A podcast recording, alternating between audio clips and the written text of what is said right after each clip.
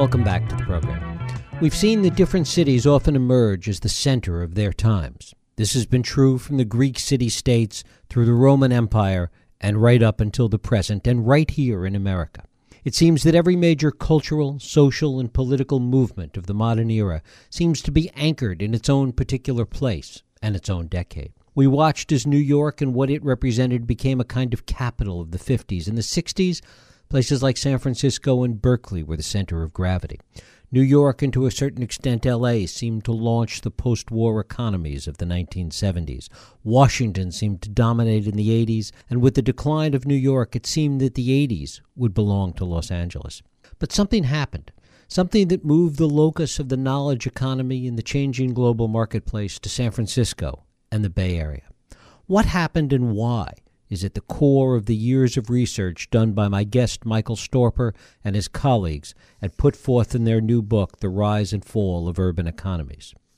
Michael Storper is a professor of urban planning, a distinguished professor of regional and international development, director of global public affairs at UCLA's Luskin School of Public Affairs, and it is my pleasure to welcome Michael Storper here to talk about the rise and fall of urban economies, lessons from San Francisco and Los Angeles. Michael, thanks so much for joining us. Thank you for having me. It's great to have you here. If we look at the 1970s in Los Angeles, we see a very vibrant economic environment. We think that, that LA is really going to continue to be a strong, vibrant part of the global economy. Talk a little bit about that context first. Indeed, if we, we can go back further uh, than the 1970s and look at the 20th century in California. So, there, of course, San Francisco was the older leading city, and LA was the, the newbie, came along much later and was smaller than San Francisco until the early 20th century. And then what happened in the course of the 20th century is that LA grew very fast. It attracted millions of people. In fact, its population multiplied 21 times between 1910 and 1970. But more importantly, LA had high quality growth, meaning that as it took in these millions of people, it also moved up the ranks of American metropolitan regions in terms of its per capita income levels. And it basically just about caught up to San Francisco in 1970, so that in 1970, San Francisco Bay Area, by which I mean what we used in our work was the 10 county Bay Area and uh, five county Southern California area. So San Francisco was number one, the richest American metropolitan region already in 1970, and LA was number four. And there was very little difference between them in the quality of their economic development. Then what happened is everything changed.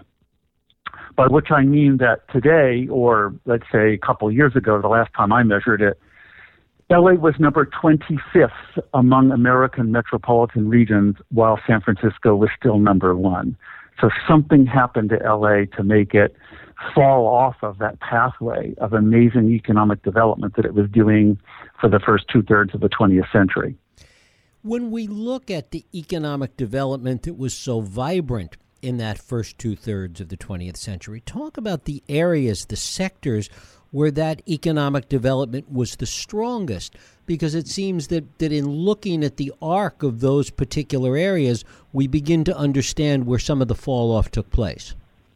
Well, exactly. So LA was a sort of sort of paradigmatic entrepreneurial new technology kind of place for a lot of the 20th century. Of course, it began in many ways with uh, the movie and entertainment industry, which initially got established as a kind of breakaway from New York, from the uh, the vaudeville industry uh, on the East Coast. And there were many reasons why the uh, the entrepreneurs who would make the movie industry what it was came out to LA.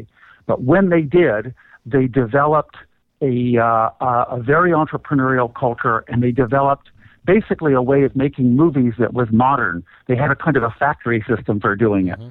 But then there was wave after wave of technology industries. For example, aviation. Aviation actually had its beginnings uh, mostly on the East Coast and in the Midwest. But by 1915, Harry Chandler, who was of the Chandler family that owned the LA Times, attracted back to LA a man named Donald Douglas. Donald Douglas was understood by Chandler to be an engineering genius.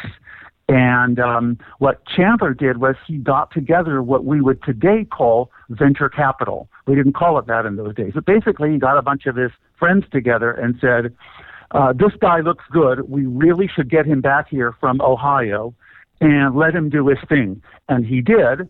And then what happened is that Douglas revolutionized air travel in 1935 when he invented the DC 3, which was the the airplane that took basically 80% of all airplane sales in the world by the end of the 1930s. That's how good a technology it was. Indeed, there are still 10,000 of them flying around the world because it's an it's an unkillable airplane. It's that good in technological terms. But then, of course, there's more.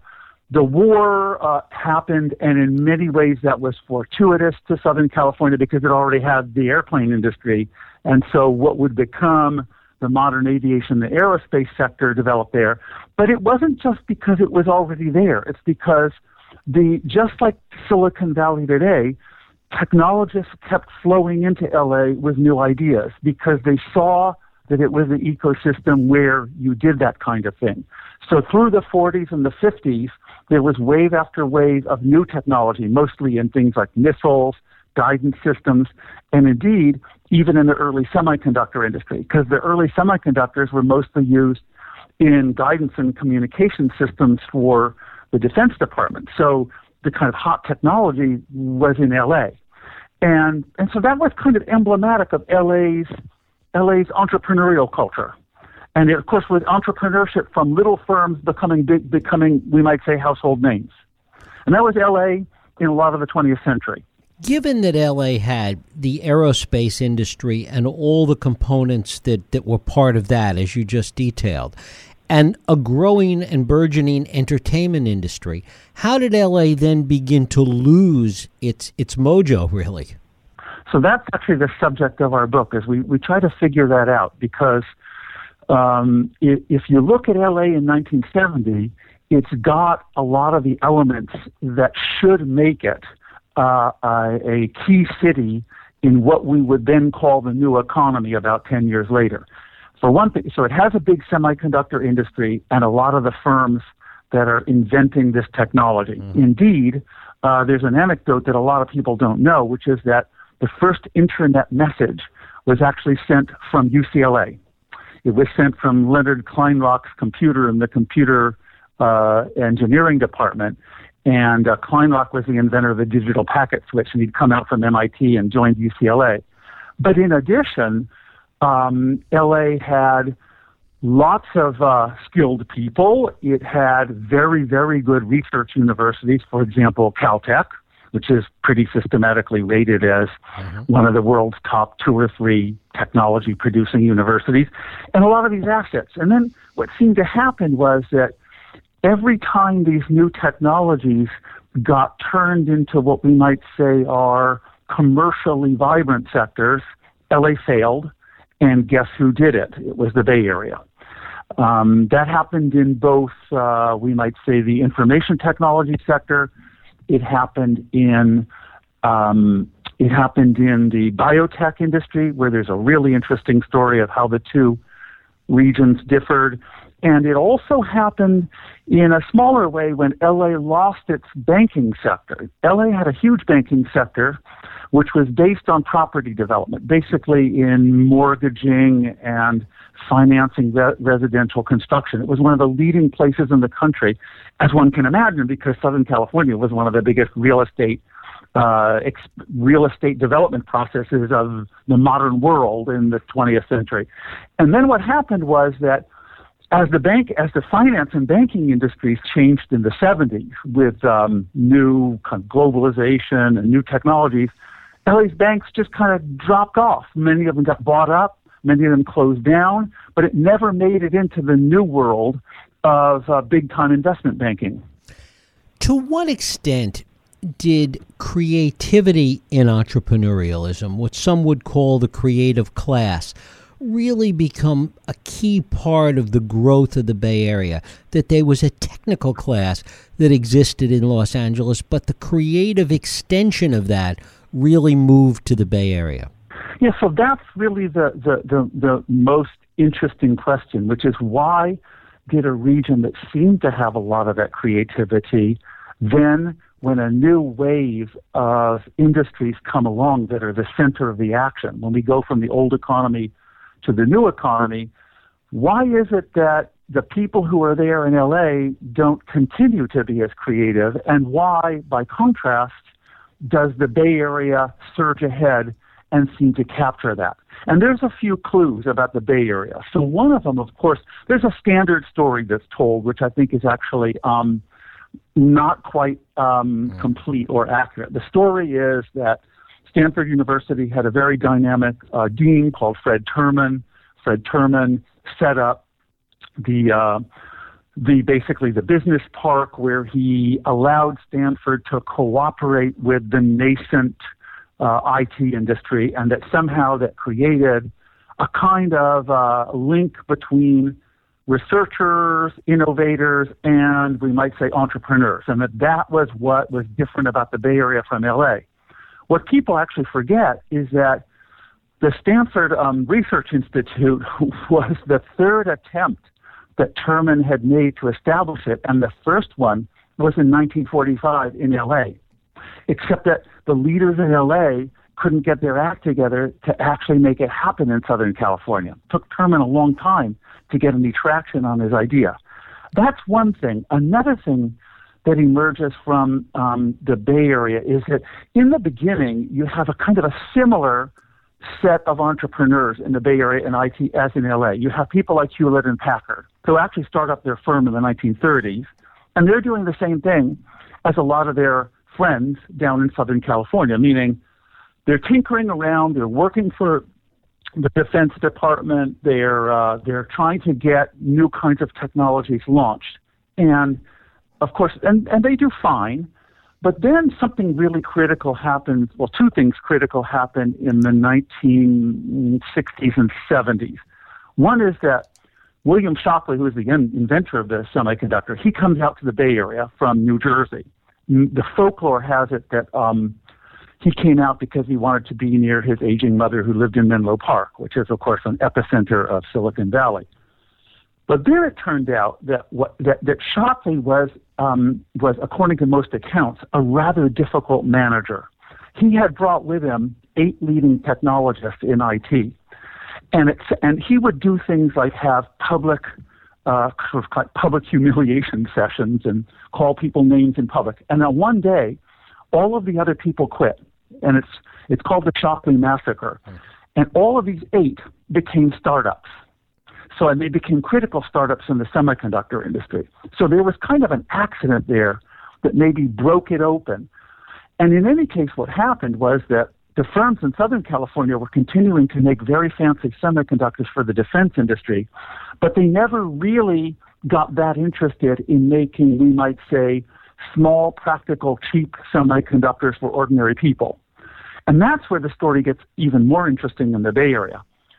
Because what happens is that the Bay Area has a second, it has this engineering culture that's pretty good. And like I say, it goes back to Hewlett and Packard to the 30s and in many ways parallels LA's. But there's a second culture that only the Bay Area has in the 1960s. And that's called the appropriate technology or alternative technology movement. And this is it's actually a growth of the sort of the Bay Area counterculture. And many of this is concerned with uh, industrial society and big technologies and wanting to make technology more friendly, more, more ecological, more community oriented. Well, you could say, what does it have to do with the IT industry? It actually has a lot. Because it turns out that um, Steve Jobs revealed the importance of this movement when he gave his 2005 uh, speech uh, for Stanford graduation.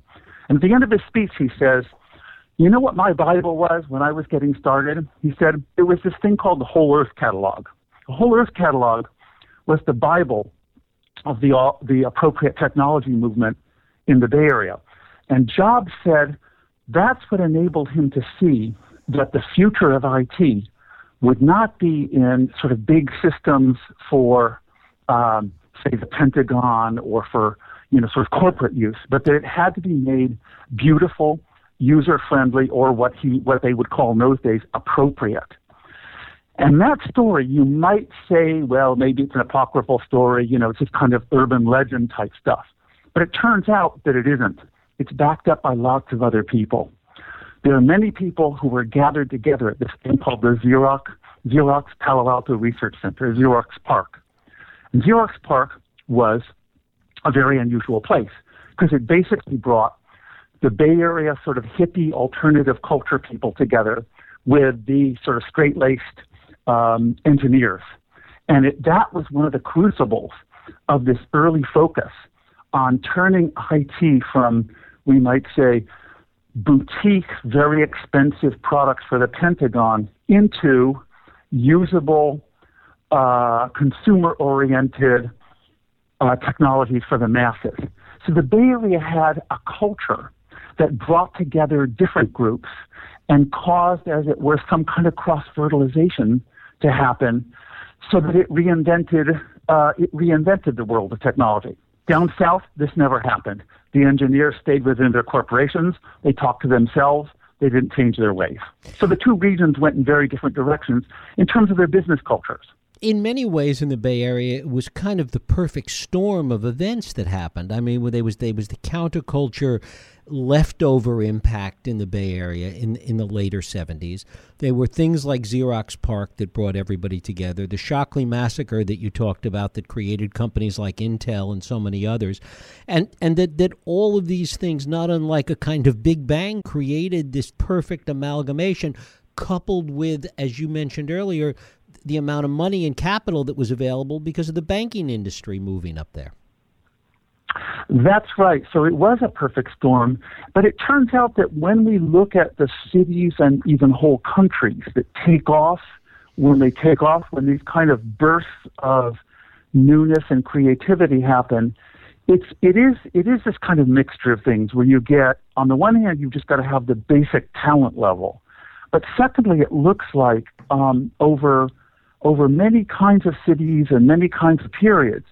It's the ability to cross fertilize, is to get the people thinking in different ways by having contact with people who think somewhat differently, and of course, to bring new kinds of resources to them. So the venture capital story is a really interesting one because something also happened to make people in the Bay Area with capital say, well, we can do financing of firms differently from how the banks traditionally finance firms. So it's this kind of getting out of the box thing.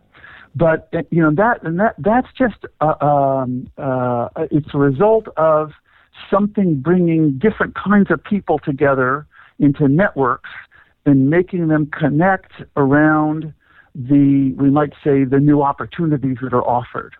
And so actually, I often say, and this uh, this can aggravate people in Southern California which is that Southern California, paradoxically, it's culturally and in terms of lifestyles an extremely innovative place. But its business culture is actually rather has become old fashioned and conservative compared to that of the Bay Area. It was also the political climate in Los Angeles at the time that was equally conservative. And as you talked about, the aerospace industry and its connections to the Pentagon and large institutions really was antithetical to the kind of creativity that we saw happening in the Bay Area. I think that's exactly right. It's one of the deep sort of paradoxes of this transition, which is that the region that succeeds the best in capitalism is the one where the engineers are talking to these crazy, sort of wild eyed, very experimental, but very brilliant uh, alternative technology people. Whereas down in LA, actually, that mentality of, of course, first of all, we work for the Pentagon, so we can't talk to anybody. There's secrecy. Mm-hmm. Secondly, we really culturally wouldn't want to talk to them anyway because they're a bunch of people who we're deeply suspicious of. And therefore, this cross fertilization of ideas doesn't happen. And there's another thing about LA that's peculiar. Which is that Hollywood is a very dynamic industry. It survived um, in the 19, from the 1950s onward. Hollywood was basically its business model was broken up by the Supreme Court because prior to then, actually it was 1948. Mm-hmm. Prior to then, movie studios could own their own um, theater chains, so that if you went to a typical American city, you got to only watch the movies that the studio that happened to own your local movie theaters was making. And that was broken up by the Supreme Court as an antitrust um, decision in 1948. And then television came along and cut into the market. So Hollywood had to do something. It was in a crisis. And Hollywood became a new economy industry before the age, meaning it turned into this flexible, networked ecosystem most of the big studios, they outsourced almost everything. They turned to a radical new way of innovating their product, not just making one film after another that looked exactly like the last one. And so they did this whole new economy thing, and it's sitting there right in the middle of LA when the real new economy, which is based on the same model, comes along. And the problem, though, is here again, Hollywood doesn't talk to technology people. The language of, of, art and the language of engineering in LA, at least, don't mix. And of course, the nature of the city, very dispersed, right. separate communities, you know, far flung, lends itself to that kind of social system where that, that, that perfect storm that you described, where, you know, if someone in Hollywood had had a good friend who was deep into the tech industry, maybe it would have gone otherwise. But it wasn't the kind of social connectedness that that existed in the Bay Area and I think that really uh, hurt LA as it moved in, as it tried to move into the new economy. Right. I mean, to a large extent, you touched on it a moment ago. It was a function of the geography of Los Angeles as much as anything else, where where the Hollywood community and the entertainment industry was pretty much focused on the west side of Los Angeles, where you had the aerospace industry and technology in deep parts of the East Valley and El Segundo, and and there really was no connection. Well, actually, let me kind of push back a little bit on that. Um, we're getting somewhere, but there's kind of a paradox here, too. If you think about it, the technology, the kind of aerospace technology belt, is right around sort of just south of LA Airport. That's not very far from the West Side neighborhoods where the film people live, actually. In fact, a lot of them, a lot of the engineers and the film people used to live in the posher areas of Santa Monica and Westwood. So, in many ways, Silicon Valley is farther away from Berkeley or San Francisco than, say, El Segundo is mm-hmm. from Venice or Santa Monica. So, it's not exactly physical distance, in my opinion. It's more like we would say network or social distance. LA is, of course, very big and fragmented, but the Bay Area is actually pretty physically big if you think about San Jose to Napa, uh, especially with traffic these days in both regions. But my point is more that it's more about when there are social networks, when there are connections between people, they talk. When there aren't, they don't. And I think that's really the key thing that um, that differentiates the Bay Area from LA. And we measured this in, in one part of our book, where we took the key business leadership organizations of the region and we did a kind of a fancy technical analysis where you see who sits on whose board of directors and how many connections there are between different people in different um, different sectors. And there is no equivalent in Southern California to the Bay Area's leading um, business organization, business leadership organization, which is the Bay Area Council. It's five times more connected across its region than any of the leading organizations are in LA. And that's just kind of like a, like a trace element of the difference in um, in a region where it's likely for more connections of new ideas to be made than one of LA where you have these kind of big cloistered communities not talking to one another and hence I think not exchanging ideas. To what extent is this an extension, a way to measure in some ways this whole idea of creative class and, and how it fits into the larger landscape of, of a social and political climate? Well, in many ways, this idea, the creative class idea, which comes from my friend uh, Rich Florida, um, he's pointing out that uh, there are people who are, in more conventional terms, we call them innovative entrepreneurs. And this isn't actually anything it's not new to our age. Like I said, if you look at LA over the first two thirds of the 20th century, it had its creative class. It was in all of those industries from, say, uh, movies and television to aerospace and, and so on. New York has, a, ha, has had many waves of creative class. Boston's had four centuries of different creative classes. So successful places over time, they always have a creative class that is up to the challenges of its age, by which I mean every 50 or 60 years, capitalism changes what the leading industries are.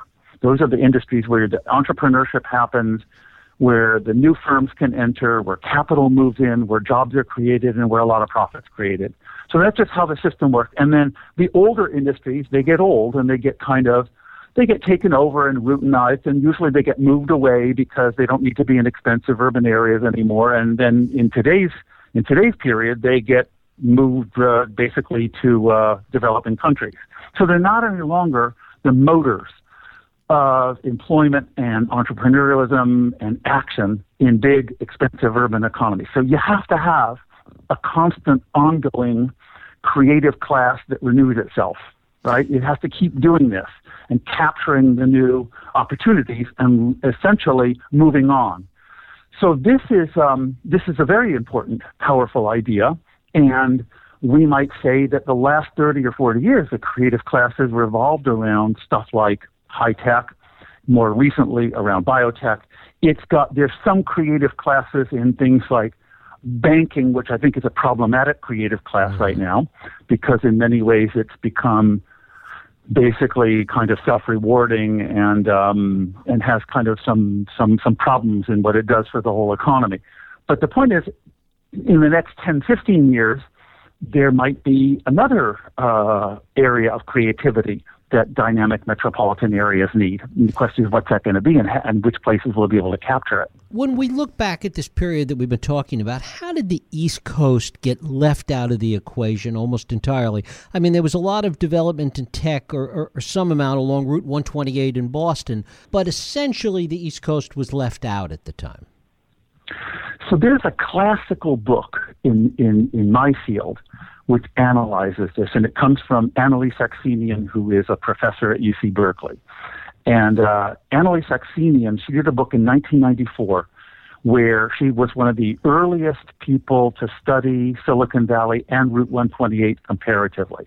And it looked from the 70s and 80s like 128 might be uh, a kind of Silicon Valley of the East. And, and AnnaLee Saxenian's analysis in many ways was the inspiration for what we just did for LA and San Francisco in our book, meaning that she emphasized the characteristics of the creative or business classes, the social networks in a, in a region, the capacity for change. And what she showed was that the early lead of Boston's Route 128 got essentially uh, closed off because organizationally the main firms could not get out of the box of functioning like old line corporations.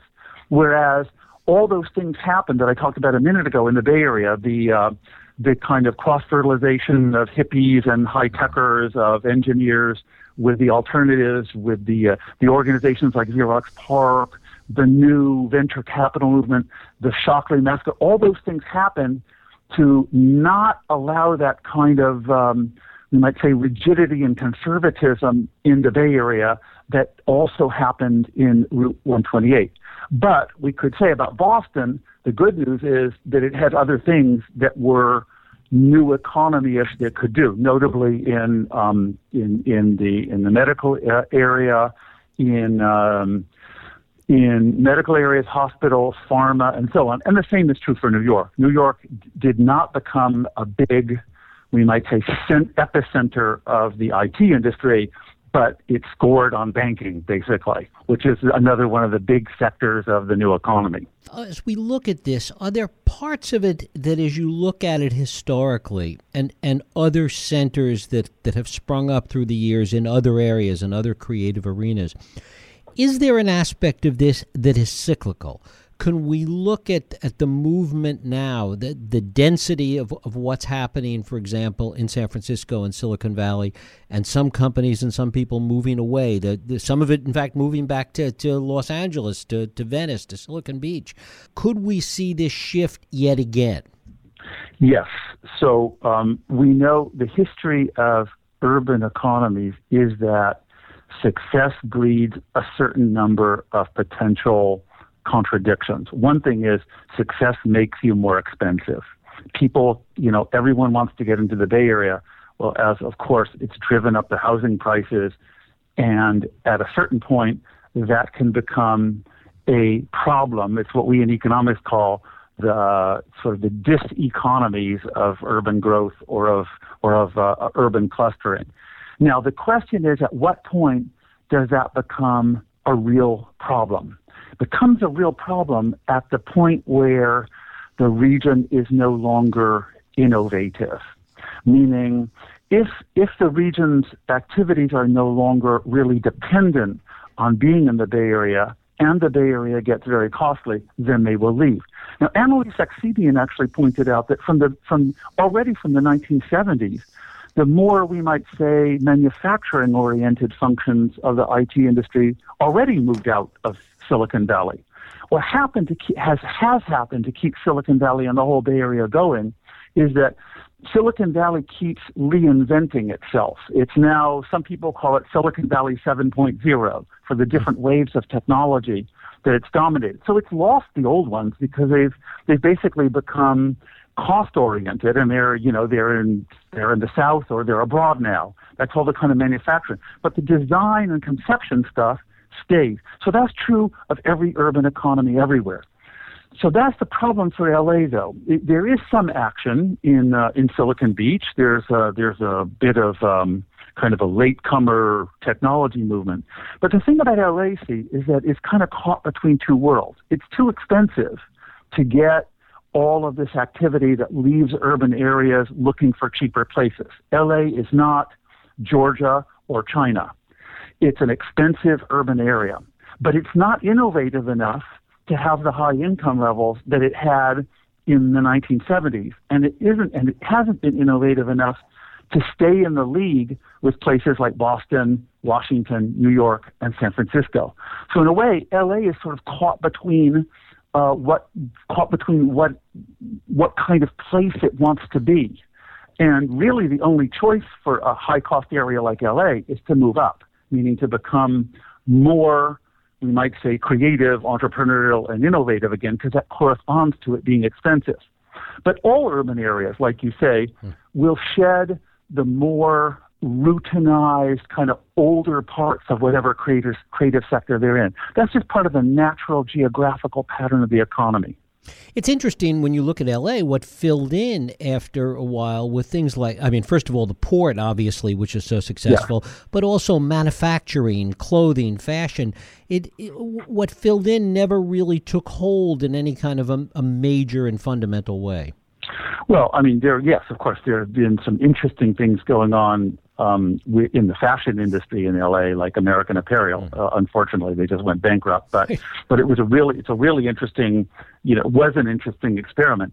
The problem there too, though, is that LA can't compete as a cheap manufacturing center for clothing. Clothing is basically made in developing countries now. So the only way that a big city can have that's expensive in terms of wages and land can have a have a big fashion industry is if it goes very upmarket. So it has to become a New York, a Paris, or a Milan. It can't make, as it were, down market clothing in a very expensive city. Same thing, the port, you know, the port was, was, was a reasonably good um, strategy for LA to pursue. It, it built the infrastructure to capture the China trade, the problem, though, is that a port a port is not a high enough wage industry to support an expensive city like LA and make it a high income city. The vast majority of jobs in ports and logistics are low to medium wages. The same is true for manufacturing. The golden days when LA would be the center of big time, uh, we might say mass manufacturing, that's over because mass manufacturing doesn't need to be in big, expensive cities anymore. It goes to China. So this is the this is kind of the the, the structural problem that LA has to face. And unfortunately, its leaders haven't got the they really haven't understood the problem. They've been very backward looking. Which leads to one final question before I let you go, which is what role, as you look at this in both LA and the Bay Area in this, this period that we're talking about, what role, if any, has political leadership played in these evolutions? Well, our political leaders, they they don't directly plan economic development, but they they do two things. One is they can make sometimes some very big infrastructure investments. So that's like the port in LA. And the thing about the port in LA is it's not that it was bad, but what it did is it it it, it took up a lot of political attention, and I think got the leadership to thinking that they were doing something to make the region's future secure. But of course, because they weren't doing the right thing, they didn't have attention left over to do to do to to do more things. Um, more generally, of course, you know, political leadership. What I would argue is is it creates conversations, meaning the the role of political leadership is to bring the parties together and to have them understand what kind of region they are and what kind of challenges it faces, and to get that right. If it gets it wrong, and like I say, in LA they got it wrong, because they kept on saying, "Oh, we'll just go back to the age when we had these huge manufacturing firms, and we'll, you know, we'll have this huge middle class based on high wage manufacturing." And uh, and we, you know those were our glory days. And if we can just keep our land cheap enough and get enough manufacturing in here, we'll do fine. Which is a totally false analysis, as it turns out. Um, so that they had the wrong conversation. And I think in in the Bay Area, oh, there were fits and starts. Nobody nobody can ever look forward in exactly the right way. But the Bay Area had more of the right kind of conversations. People very early on got the idea that the Bay Area was a high cost place, and the only way to be a high cost place is to get industries that can pay high wages. And then you're then then you're consistent at least. But what you can't be is a high cost place with low wages right? So the Bay Area actually got its conversation right, and I think that is, is and you can see that really clearly in um, in our book. We analyzed the reports that were written by all these governmental agencies, and they just have a clear difference between the two regions and what they were saying. Michael Storper, the book is The Rise and Fall of Urban Economies Lessons from San Francisco and Los Angeles. Michael, I thank you so much for spending time with us today. Really appreciate it. Thank you very much for having me. Thank you. We'll take a break. I'll be right back.